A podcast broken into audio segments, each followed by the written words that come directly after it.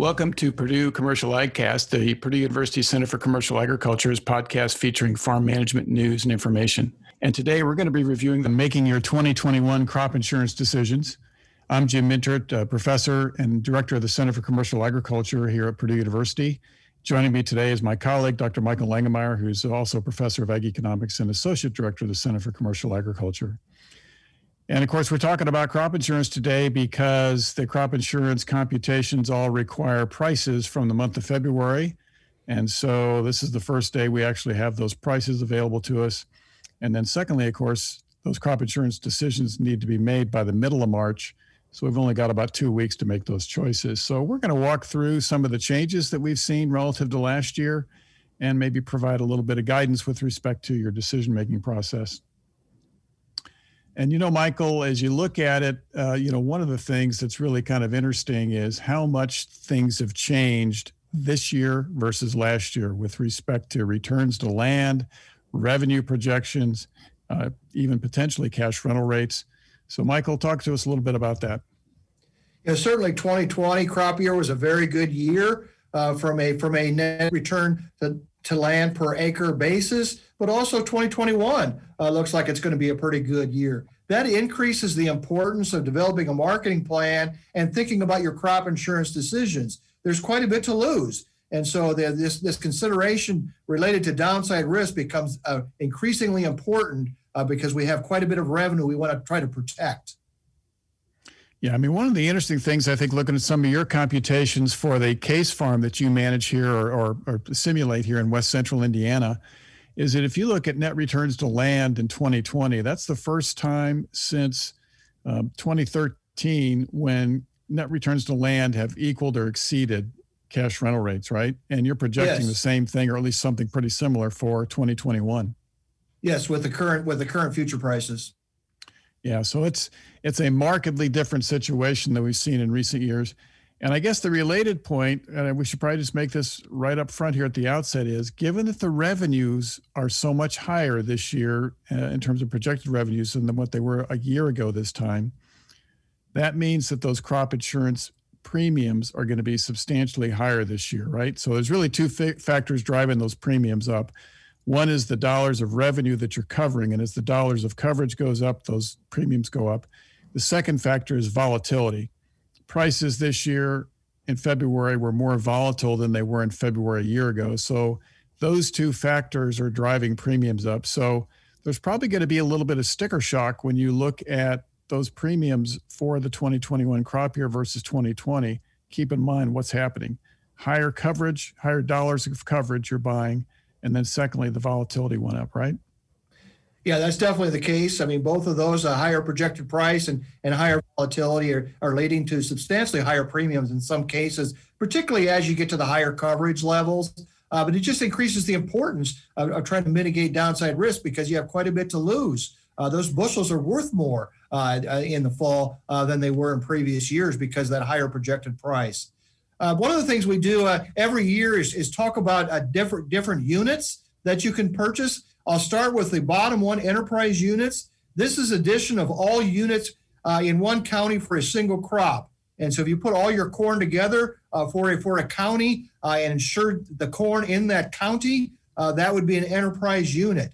If you something you want something a little bit smaller than that, or you want to insure uh, separate farms, for example, then you have to go to either basic units or optional units. Basic units are, are have been around for quite some time. Uh, this is all of one crop in a county for a specific share of production.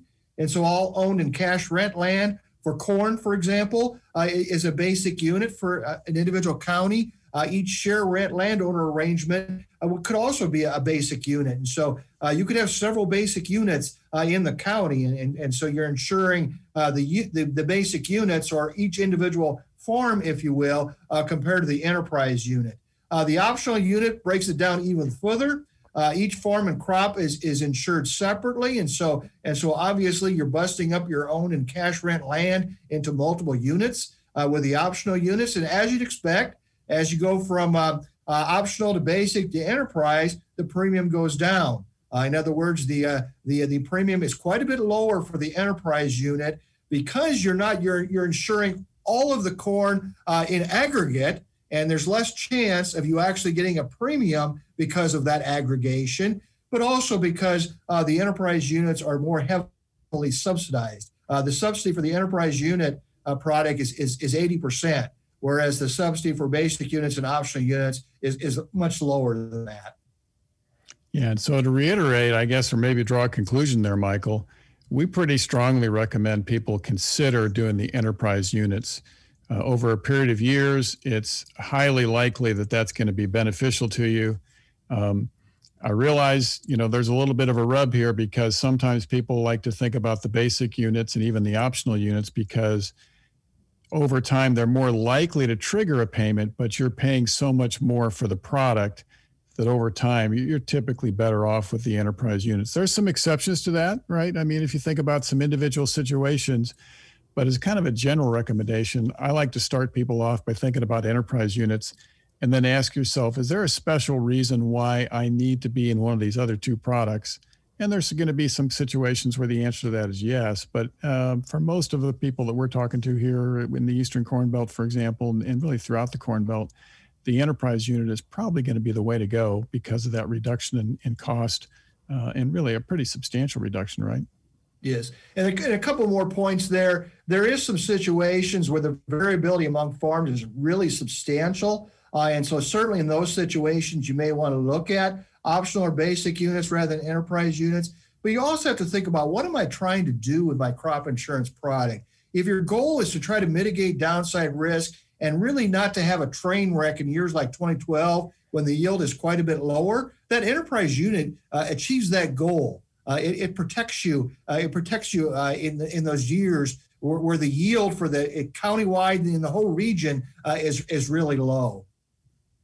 Yeah, you know, as I think about, for example, here in the Eastern Corn Belt, uh, Michael, when when the basic units or even the optional units might fit as opposed to enterprise, it's probably a situation where a farm has a significant amount of acreage that's in upland areas and maybe has some farms in bottomland that, that has a possibility of flooding.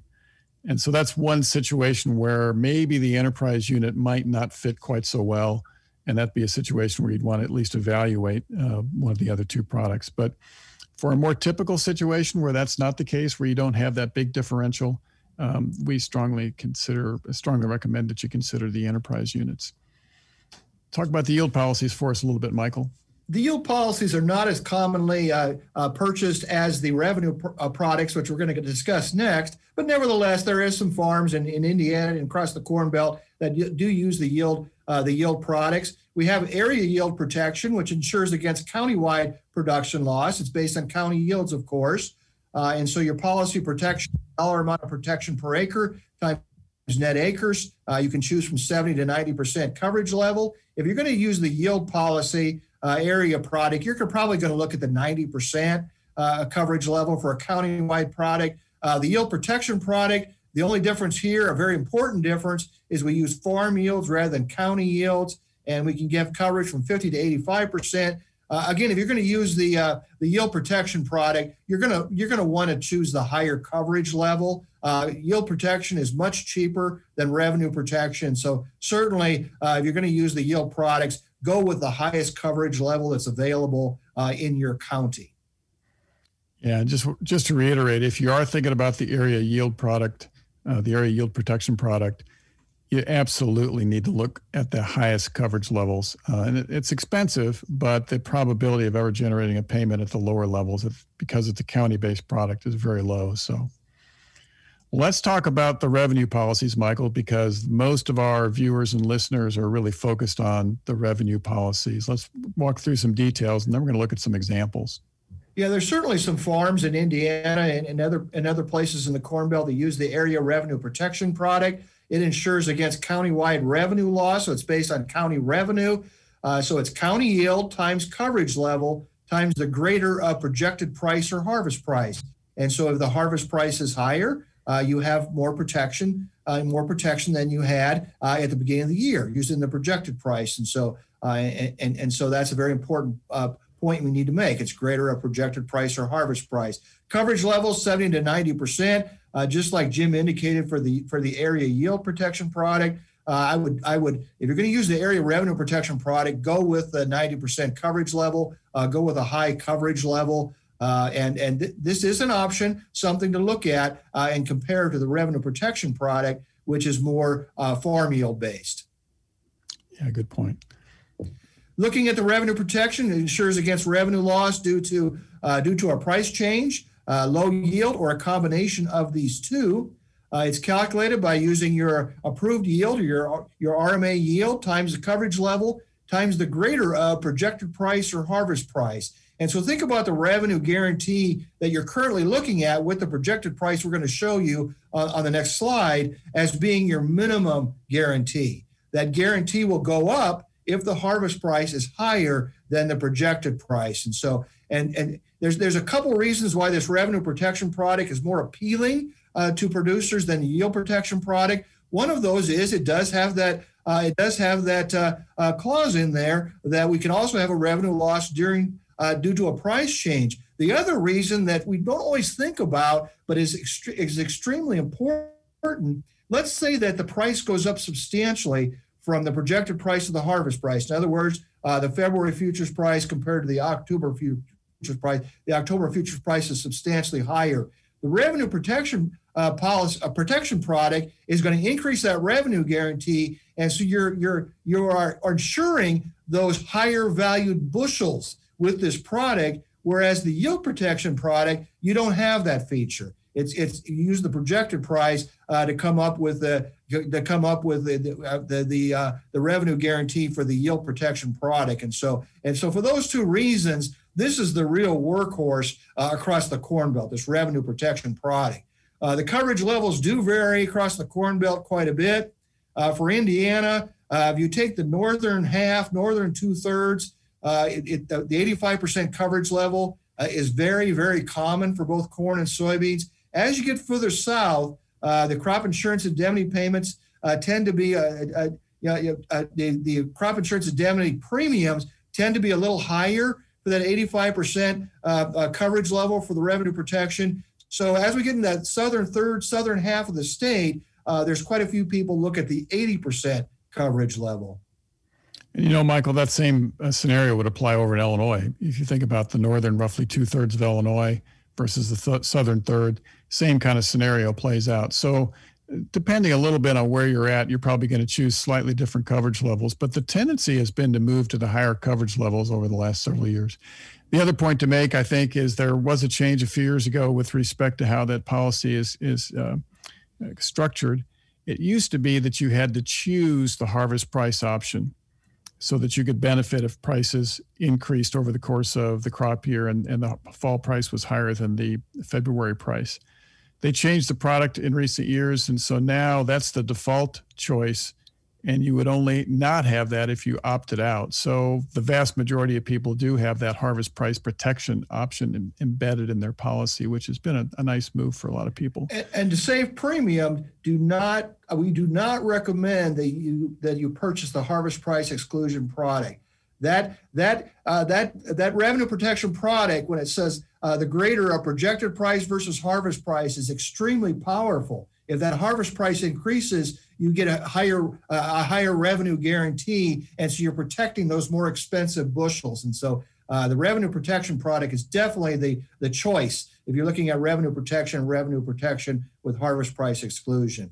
Uh, the, the projected price increased rather substantially uh, for both corn and particularly for soybeans. That's one of the reasons why the premiums are higher. Uh, again, as in, uh, Jim indicated earlier, the other reason is increased volatility. Volatility. So that combination created some, some higher premiums, particularly for the higher uh, coverage levels. Uh, looking at the harvest price calculations, these, are, these will be based on settlement prices for futures contracts during October. Of course, the November futures for soybeans and the December uh, futures, futures for corn. Uh, even though the premiums are higher, we do not recommend that you reduce coverage this year to try to save on premium costs. I think there's enough downside risk this year that you still want that protection that you get uh, at, with the coverage levels you've been using in the past. Yeah, good point. And just to make that a little more concrete, I mean, those price changes are pretty substantial. So the February price for corn, for D E C corn, came in at four fifty-eight. So that's going to be the projected price used on the twenty twenty-one crop insurance uh, contracts for corn. That compares to three eighty-eight last year. So that's a move of uh, what, fifty-eight plus twelve, uh, seventy cents higher this year versus last year. On the soybean side, eleven eighty-five was the average for November soybeans during the month of February.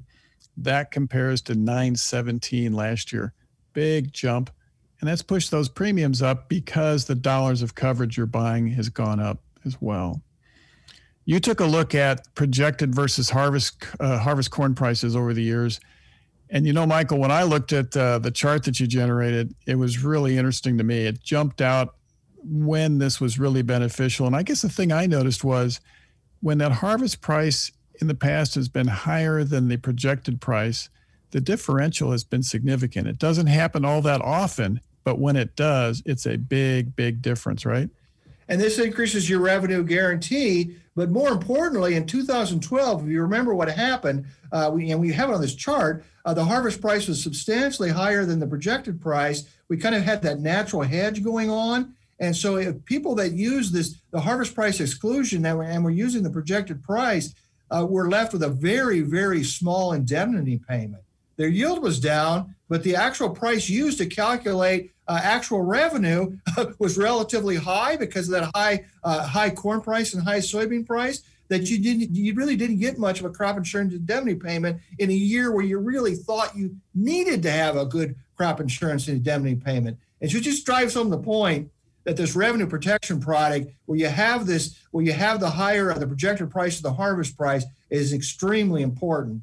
Uh, you know, extremely important. Uh, and and this this chart shows you, I, I think, that that revenue protection product uh, is far superior uh, to that revenue protection product with harvest price exclusion. So you took a look a little uh, closer at your case farm for West Central Indiana, which is based actually on a farm, uh, a stylized farm for White County, Indiana. And you looked at the guarantees for eighty-five percent coverage.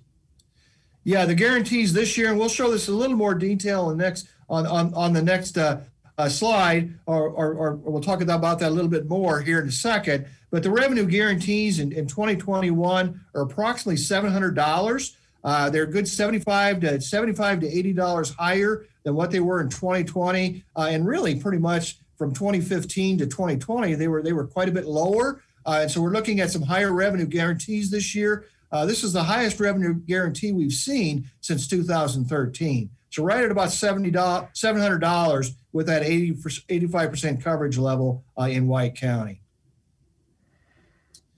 Um, looking at that in a little more detail, the, the seventy-five percent revenue protection product uh, has a revenue guarantee of about six hundred twenty-five dollars, uh, or very similar to the revenue guarantee for the eighty-five percent coverage level in twenty twenty. So obviously we're getting stronger revenue guarantees uh, this year. Uh, as we go up to eighty percent revenue protection, uh, the revenue guarantee goes up to six hundred sixty dollars, uh, and the eighty-five percent, as I indicated, Uh, has a revenue guarantee of, of seven hundred dollars uh, per acre. Uh, that's still about one hundred dollars below total total cost if we include all cash and opportunity costs, but it's certainly much, much higher uh, than what we've seen in recent years. And so, yes, your premiums are higher, but you are getting a higher revenue guarantee uh, or more protection against downside risk. Yeah, an easy way to think of that, Michael, is those crop revenue guarantees are uh, up on corn anyway, up about fifteen percent compared to where they were last year. That's a huge jump in one year's time. And they're even, that percentage is even larger for soybeans. The percentage for soybeans is more like twenty-five percent because of the large difference between projected price from twenty twenty to twenty twenty-one. So let's talk a little bit about, about the supplemental coverage, yeah. Yeah, a couple words about supplementary coverage. Uh, this has been available for a few years, but it, it, it's it's it's coming to people's mind a little bit more this year uh, for some reasons that will become evident as we discuss this product. Uh, the S C O provides coverage from eighty-six percent down to the coverage level of an underlying revenue protection or yield protection policy. And so let's say you had eighty percent revenue protection product in, in southern Indiana or southern Illinois. Uh, this would provide coverage from eighty-six percent down to that eighty percent level. Um, it can only be purchased. One of the things that's very, very important to keep in mind with the S C O, it can only be purchased if you enrolled in P L C. Uh, and, and so that's a very important feature of this product. Uh, mo- a lot of people across the Corn Belt, I would say over half or, or most people are gonna, probably going to choose P L C for corn. And so this is something you can look at for corn. Uh, you may not uh, be choosing P L C for soybeans. And so let's let's talk primarily about corn here. But the important one of the important things to keep in mind here is this is a count. This is based on county yields. And so going back to the example I had, if you had an eighty percent revenue protection uh, product, uh, that eighty percent would be based on, on uh, farm yields, your individual farm yields. If you did enterprise units, the farm yields for the county, uh, that eighty-six percent down to eighty percent or six percent would be based on county yields. And so you're mixing farm and county yields. Uh, that bothers some people. Uh, we have a, we have something on the bottom of this slide here that gives an example of the of the coverage. Uh, if, if you had eighty-five percent revenue protection, expected county yield of uh, of, of eight hundred twenty-nine dollars with a four hundred fifty-eight dollars projected uh, price and trend adjusted yield. And so the, the maximum indemnity payment would be eight dollars and twenty-nine cents uh, for that combination. You're only have an additional one percent of insurance there. That doesn't seem like very much, uh, but this only costs you about a dollar. Uh, you know, going from uh, you know eighty-six percent uh, S C O with an eighty-five percent revenue protection. So one thing, though, I think we need to make a point of here, Michael, is the idea that I think some people might have of perhaps if they've been previously at eighty-five percent coverage, they might think, well, I could drop my coverage back to eighty percent and buy the S C O product, which would give me coverage up to eighty-six percent. The problem with that is you're really not buying that kind of coverage. Um, because you're buying that six percent from eighty to eighty-six is on the county yield, it doesn't match up all that well necessarily with farm level coverage. And so I guess as a blanket recommendation, we would probably discourage people from reducing coverage from say eighty-five percent down to eighty and then using S C O as the add-on to get to eighty-six percent because you're not guaranteeing eighty-six percent of farm revenue. And that's that's the rub. And when you get to these county level products, eighty-six percent coverage isn't very high. Stated another way, it takes a, a substantial combination of, of either reduction in yield or reduction in price to drop that combination below eighty-six percent. So you're not... you're not getting the kind of coverage that you might think. And so if you've been buying eighty-five percent R P and you've been reasonably happy with it, uh, you might not want to think about doing uh, reducing your coverage to eighty and adding S C O as a, as a supplement or as a replacement. It's it's not the same thing. I guess that's really the point I'm trying to make, Michael. Just to, just to go further on that point, uh, I've done some calculations looking at White County using county yields. Uh, in the last ten years, you would have got a, uh, a payment with a with a, a eighty-six percent uh, in two thousand fifteen, very wet June that year. So yields were relatively low in two thousand twelve, uh, but it's not very common. You could go back twenty years and there might be one additional year uh, where you would have got a payment. And so as, as you indicate, Jim, it's, it's just not the same as having an eighty-five percent revenue protection product, that eighty percent revenue protection and, and uh, six percent uh, S C O. So there's a new kid on the block this year, Michael. It's called enhanced coverage option. And I know there's some people that maybe have heard about this, but are uncertain as to how it works. Why don't you walk us through that?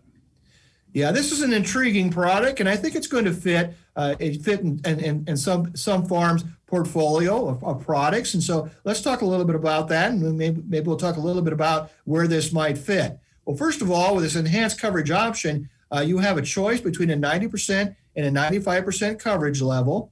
Um, and, and essentially what you're doing is let's let, let's look at the ninety-five percent coverage level. You're providing ins- additional insurance, insurance from ninety-five percent down to eighty-six percent, down to where that S C O would kick in. So I, I think of this as an additional insurance over what you're, what's being provided with your revenue protection product. You have to purchase an individual insurance plan, R P or Y P, to be eligible for E C O. Uh, and so you you take your ninety or ninety-five percent, and that extends down to eighty-six percent. So additional additional coverage uh, uh, uh, added to your revenue protection or yield protection product.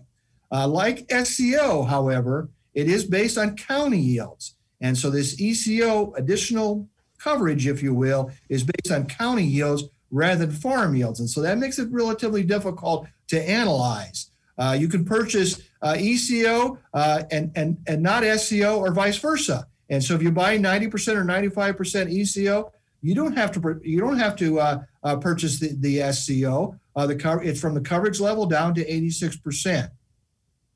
Uh, let's look at an example. Uh, if we had eighty-five percent revenue protection uh, and we chose ninety-five percent enhanced coverage option, the expected county revenue of eight hundred twenty-nine dollars, and so that was our harvest price trend, trend adjusted yield, the maximum indemnity, indemnity payment in that case would be approximately seventy-five dollars or nine percent of that county revenue of eight hundred twenty-nine dollars. So another way to think of, think about this, in addition to my in addition to my uh, uh, revenue guarantee, my revenue protection product, I've got an additional uh, seventy-five dollars of, of county uh, county revenue uh, uh, guarantee uh, with the ninety-five percent enhanced coverage option product.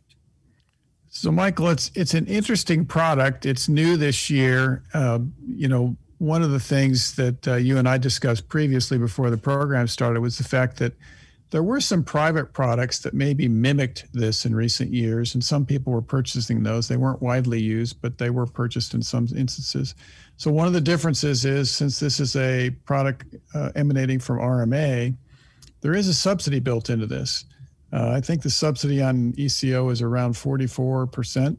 forty-four percent. Um, So, you know, that's lower than some of the other products, but if you compare it to the private products that were available previously, it's obviously a, a larger subsidy level. So it's interesting from that standpoint. The other thing about E C O that's that's sort of interesting is the idea that, you know, anytime you buy a, a revenue policy, since it has a commodity price embedded in it, uh, in this case, I think in, in the case of, uh, um, you know, We, we just pointed out that the prices are up about, what, uh, fifteen percent on corn, and I think you said twenty-five percent on, on soybeans. Those are, those prices are embedded in the in the policy. So you could think of those prices as, as your crop insurance policy as having a put option embedded within it. And so I've heard some people maybe make some comparisons to, for example, buying puts uh, on the futures, on November futures for in the case of soybeans, and on these corn futures in the case of corn, relative to purchasing these insurance products. And that's a legitimate strategy. However, you want to think about the fact that what you're buying there is not exactly the same thing. Um, in the case of buying a put on the exchange, you're buying a pure price insurance policy. When you do it in the insurance product, you're doing it based on the revenue. And so just to think of a real simple example, there could be a situation where prices decline significantly, but the reason prices went down is because yields went up, and the increase in yields would partially offset the value of that put. So it's it's a complicated product, and I think you and I have concluded we probably need to do a little more analysis on it to, uh, maybe a lot more analysis to decide where it fits and where it doesn't. But it is an interesting product, and it does give us an opportunity to purchase some higher levels of coverage. And there's going to be some situations where that, that might be advantageous, right? Yeah, another situation where I think it might fit, uh, let's say you have a farm that has some really tight working capital, really tight liquidity, that current ratio is well below two, and they just can't afford very much downside risk. Uh, even though this is rather expensive, uh, this endorsement, it does help mitigate downside risk. And so if you're in a situation where uh, you, you just can't withstand uh, a very large loss uh, in the fall, uh, this might be attractive uh, to those producers, because it, it does provide uh, more protection on the downside than your typical revenue protection product for a cost. Uh, and that's what we're going to talk about next.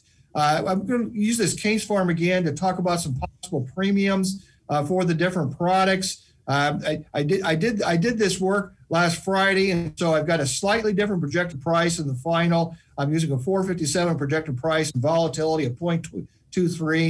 Uh, the projected price is four fifty-eight, and volatility might be a little different than what I've assumed in this work, but it it it really gets, I think it's fairly close uh, what it's going to be in, in the final uh, in the final uh, uh, in the final analysis.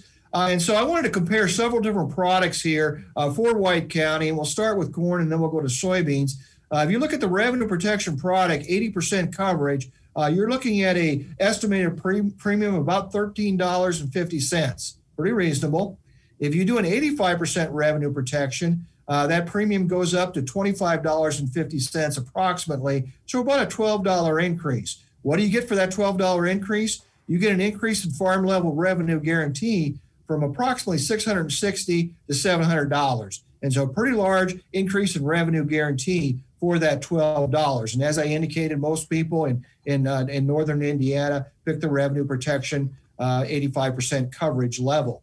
If we go with the ninety, if the eighty-five percent revenue protection and ninety percent E C O, we have an additional premium of approximately ten dollars. And so rather than twenty-five dollars and fifty cents, uh, we have a, a premium that includes both revenue protection eighty-five percent and the ninety percent E C O endorsement of about thirty-five dollars and fifty cents. So ten dollars increase uh, in, in premium. What do you get for that? You get an additional uh, county revenue guarantee of thirty-three dollars. But the key word there is uh, you get an additional county revenue guarantee, not an additional farm uh, level guarantee. And so if, if, if, if farm yields are not identical to county yields, you're mixing coverage between the farm, uh, farm yields and county yields. And that could be problematic, which we'll talk, we'll talk about here in, in a little bit. Uh, if you go to the uh, ninety-five percent endorsement product, uh, compare that to the eighty-five percent revenue protection product, uh, the premiums are substantially higher. So a twenty-five dollars and fifty cents premium for the eighty-five percent R P product, and a premium uh, of fifty-two dollars and fifty cents for the, uh, the, the R P eighty-five percent and, and ninety-five percent E C O. So about a twenty-seven dollars uh, uh, increase in premium uh, going to that ninety-five percent.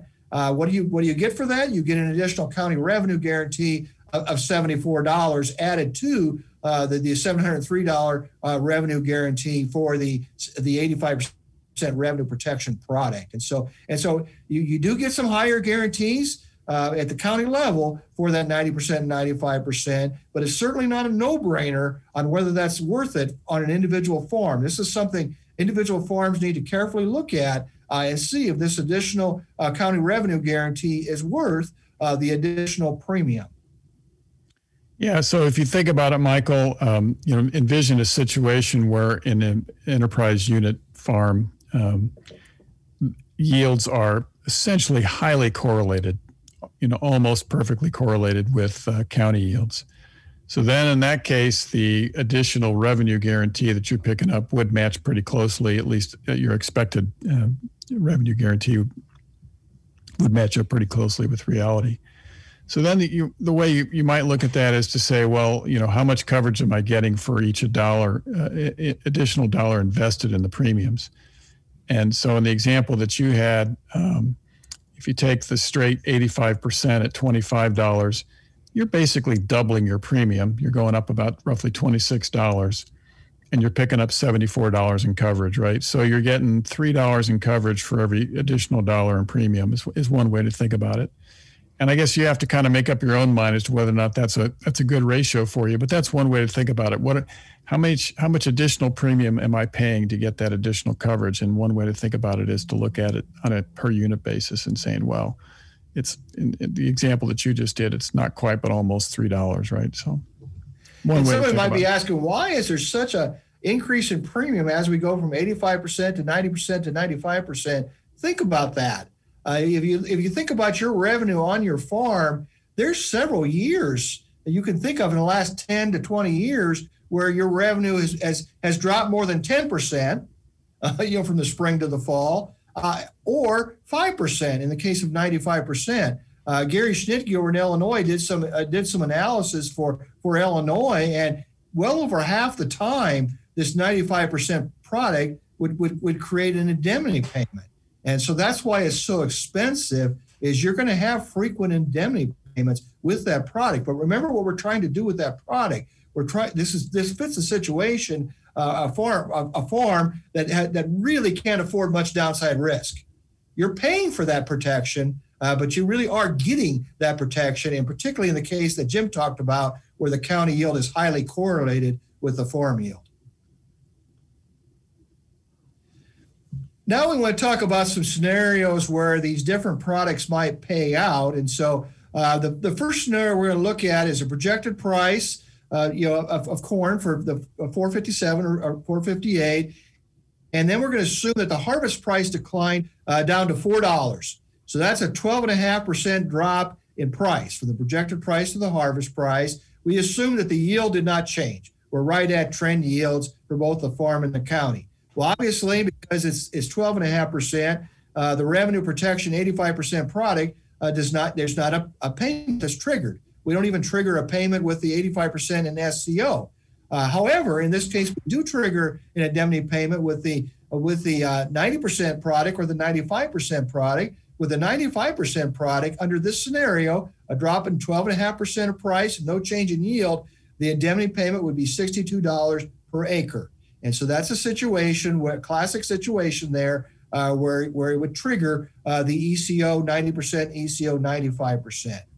Now, a second scenario, let's assume that the price did not change from the projected to the harvest, so a, a, the same projected price and harvest price, unlikely scenario, but let's just assume that occurred. In this case, we had, the county yield was the same.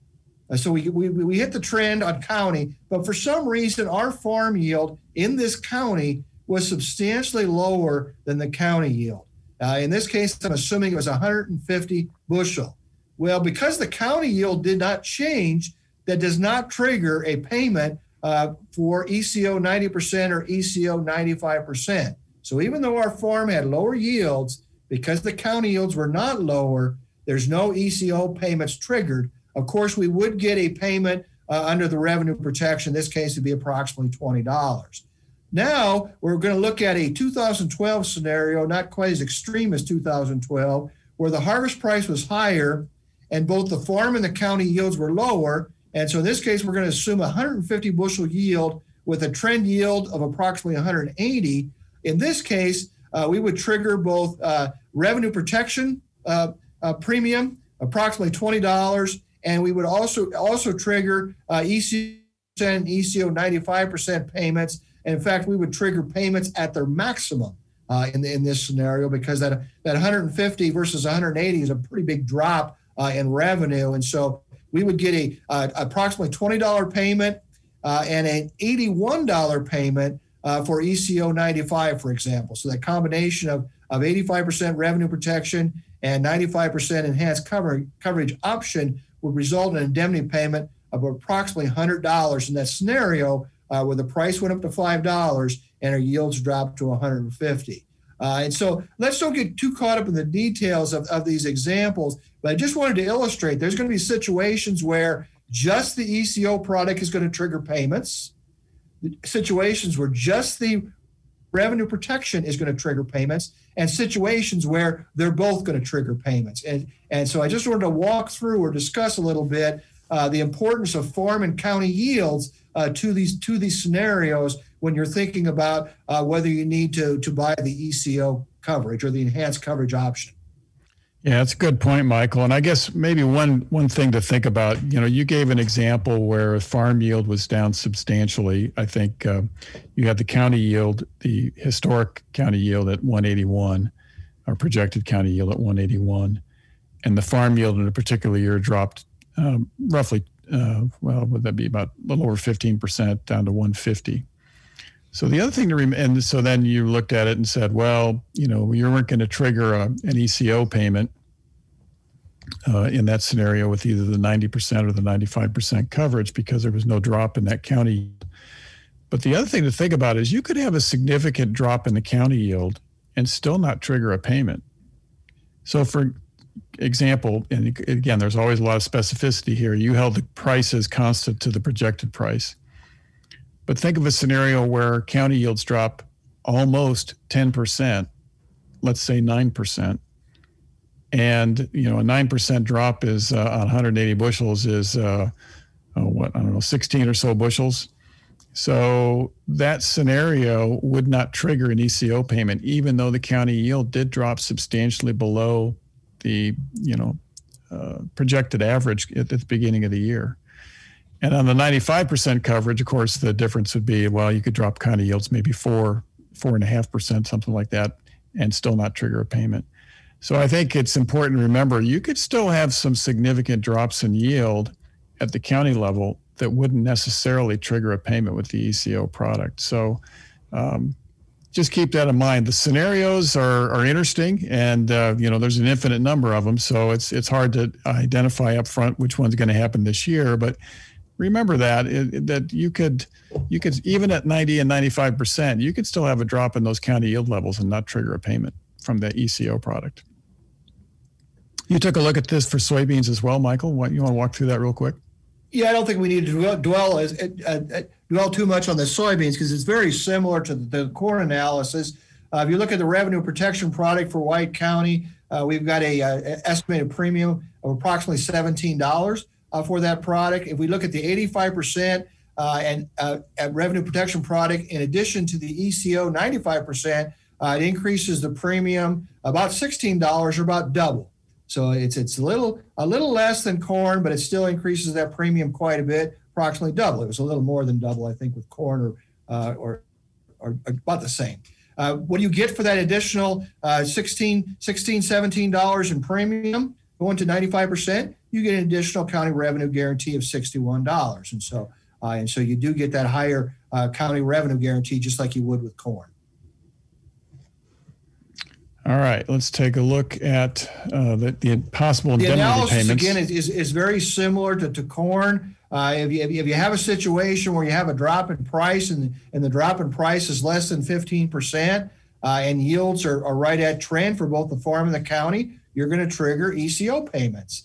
Uh, if you have a situation where the farm yield is lower than the county yield, uh, you're going to trigger revenue protection uh, indemnity payment, but no Uh, no, no payments to the S C O or E C O products because county yield was still at the trend. And so uh, just like corn, uh, if we have a scenario where the harvest price is higher and, and yields are lower, again, a two thousand twelve scenario, but just not quite as extreme, you're going to you're going to trigger both revenue protection, uh, revenue protection indemnity payments, as well as E C O payments. And so, again, it really depends on on that relationship between uh, farm and county yields in terms of Uh, which which uh, payments are triggered. So let's just kind of wrap up here, Michael. You know, we've got the revenue protection products, we've got the supplemental coverage option, and we've got the E C O. The vast majority of, of people here in the, and really throughout the Corn Belt, especially the Eastern Corn Belt, are, are choosing a, an R P product. Um, they're pretty probably pretty comfortable with it at this point. Um, Probably the big challenge for people this year is going to be the jump in premiums. And that jump in premiums is triggered by two things. One is the fact that the crop prices used to compute the, the revenue coverage have gone up substantially. And then secondly, there's more volatility. And so there's going to be a bit of sticker shock when you look at those premiums. But remember, you are buying substantially more coverage than you were buying a year ago. Um, The supplemental coverage option, I guess I've heard a little bit about this, Michael, with respect to being some people challenged with respect to making their farm program choice. If you think the S C O option is attractive or something you want to pursue, just remember that from a farm program standpoint, you need to sign up for the P L C program for the twenty twenty-one crop year to be eligible for S C O. And I think you pointed out, for most people for corn, that's probably going to be the program they're going to choose anyway. For soybeans, we've sort of encouraged people to think about the ARC County program. Um, but to be honest with you, we don't expect either one of those programs to generate a farm program payment in twenty twenty-one. So it's it's a little bit of a coin toss on soybeans, even with respect to whether or not you're better off choosing P L C or ARC County. If you think the S C O is something you want to pursue, there's nothing wrong with choosing P L C for soybeans so that you're eligible for S C O. Having said that, we don't find the S C O product all that enticing, um, largely because it's tied to the county yield levels as opposed to farm level. And so, um, but you know, it's okay. It's it's a product. It's something to think about. It, just don't get fooled into thinking you're replacing. Um, for example, if you're if you've been historically buying eighty-five percent coverage, don't get trapped into dropping down to eighty percent and thinking you can essentially get the same coverage by buying the S C O pro- product that you've been getting in the past. It's not the same animal. So remember that. Uh, but, you know, what anything else on S C O, Michael? No, I, I wanted to make sure you covered that example. I mean, particularly particularly if, you, if you're kind of in the middle of Indiana and you're, and you're thinking about eighty percent or eighty-five percent revenue protection, the eighty percent revenue protection, as you indicated, in addition to S C O, it is cheaper. Uh, for White County, for example, you could save five dollars, six dollars per acre in premium. But like you said, it's not the same animal as an eighty-five percent revenue protection. The eighty-five percent revenue protection is farm yields exclusively. Uh, when, you do, when you do eighty percent revenue protection and, and six percent uh, S C O, you're mixing the farm yields and, and the county yields. It's not the same thing. Unless those yields are perfectly correlated, which they probably are not, uh, you, you don't do not have the same uh, level of coverage with that with that uh, eighty percent revenue protection and six percent S C O.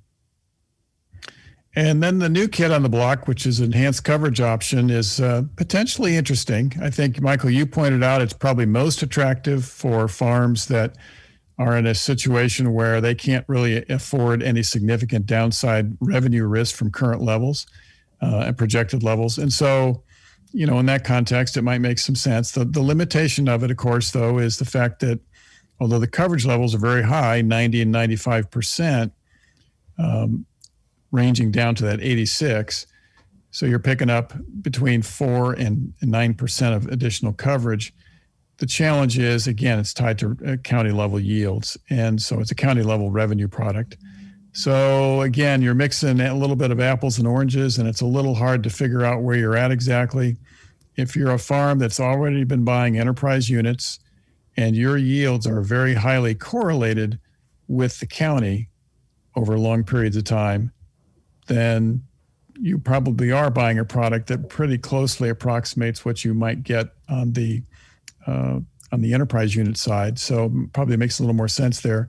If you have, if you're not very highly correlated with county yields, then it's a little unclear what you're buying from a from a risk management standpoint. Do you agree with that, Michael? Yes, I, I agree with that. And then just one other point there, uh, you know, to bring home, we we we brought that home with our examples. Uh, you know, fairly fairly well, is there is there is a, a, a rather large increase in premium uh, with either the ninety-five, ninety percent, ninety-five percent. That's because the payout is much more frequent uh, than than the, than the payout you'd see with an with an eighty percent or eighty-five percent product. Yeah, good point. So uh, so that's creates some interesting choices. I think we'll probably be doing over time doing some more uh, comprehensive analysis on the E C O product, but it. Uh, Uh, it's an interesting product, and it's one that's probably going to attract some attention, particularly in a year like this when the revenues are up. But uh, the limiting factor is going to be the dollars that, that you have to spend to get it. So with that, uh, we'll just remind our listeners and our viewers that the uh, crop insurance tools from the University of Illinois Farm Doc uh, website are the ones that we typically rely on. So if you're interested in doing some additional analysis and some additional computations on your own, Uh, you can visit the Farm Doc site, and we'll have a link on our website as well that would take you over there.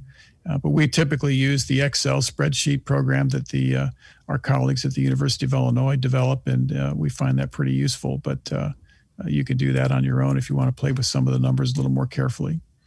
And so with that, uh, let's see, Michael, I think we have another webinar coming up here on the tenth of March following the U S D A's release of the Um, WASDE report on March ninth. So Nathan Thompson will be joining us for that. We'll review the information on that webinar, uh, cover the details, and have some updated recommendations with respect to marketing strategies. So with that, thanks for listening, and I encourage you to share the podcast with your friends and colleagues. And on behalf of my colleague, Michael Langemeier, and the Center for Commercial Agriculture, I'm Jim Mintert. Thanks for joining us.